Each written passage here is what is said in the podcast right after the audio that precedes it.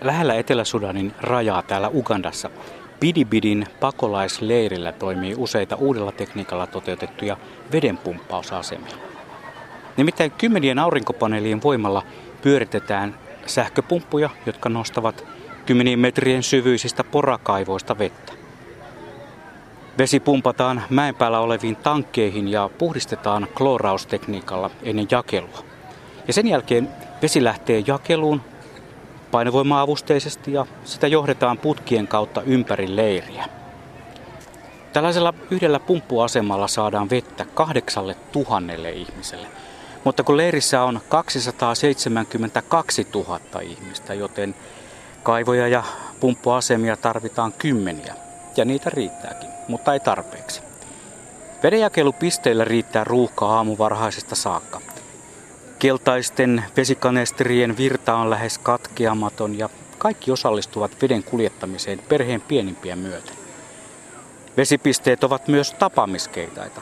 Siellä pakolaisleirin asukkaat kohtaavat, lapset leikkivät ikään kuin hätää ei olisikaan. Huolettomasta ilmapiiristä huolimatta näkee kovia kokeneiden aikuisten ilmeissä huolta ja murhetta. Lasten olemus kielii aliravitsemuksesta ja sairauksista. Monen lapsen silmät ovat tulehduksista sameat ja vatsat pömpöttävät epäluonnollisena. Vierailu paikallisella terveysklinikalla, niin ikään täällä pakolaisleirin keskellä Pidipidissä, palauttaa takaisin todellisuuteen. Vesipisteen näennäisen välitön ja jopa vähän iloinenkin tunnelma vaihtuu kirkuvien lasten ääniin ja tuskasta itkeviä pakolaislapsia saapuu paikalle äiteineen hakemaan apua. Osaalle apu tulee ajoissa voi käydä myös niin, että on lähdetty liikkeelle vähän liian myöhään ja se ripuli on edennyt jo liian pitkälle ja lapsi menehtyy. No täälläkin jaellaan vettä, joka on tosin tuotu paikalle tankkiautolla ja jono vesipisteelle ja sieltä takaisin leiriin on lähes katkeamaton. Meille suomalaisillehan on itsestään selvä asia tuo puhdas vesi. Näissä olosuhteissa se vaan korostuu se nimenomaan se puhtaan veden puute ja se meille itsestäänselvyys, kun minäkin täältä palaan takaisin Suomeen, niin pääsen hanasta juoksevan maailman puhtaimman juomaveden äärelle. Ei ole mitään väliä, kuinka paljon sitä käytän. Se ei lopu koskaan. Meillä sitä puhdasta vettä valutetaan jopa vessan pönttöihin, jonka päälle me teemme tarpeemme. Näissä olosuhteissa täällä Ugandassa 272 000 ihmisen pakolaisleirillä vesi- ja sanitaatio-olosuhteet ovat aivan toisella tolalla.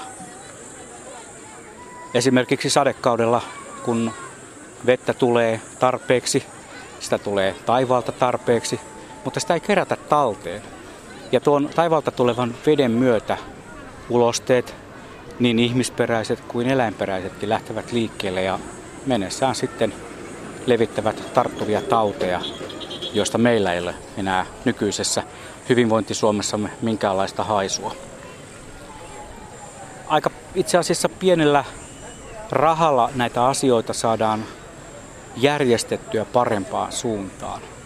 Joten jokainen, joka meistä kokee elämänsä yltäkylläisyydessä, pistäköön oman kortensa, oman roponsa kassaan, oli se sitten mikä tahansa keräyskohde näin nenäpäivän viikolla pitää muistuttaa siitä, että nenäpäivä on nimenomaan omien yhteistyökumppaneidensa kautta auttamassa muun muassa tällaisten, kuten tämän Pidipidin pakolaisleirin ihmisten elämän helpottamista.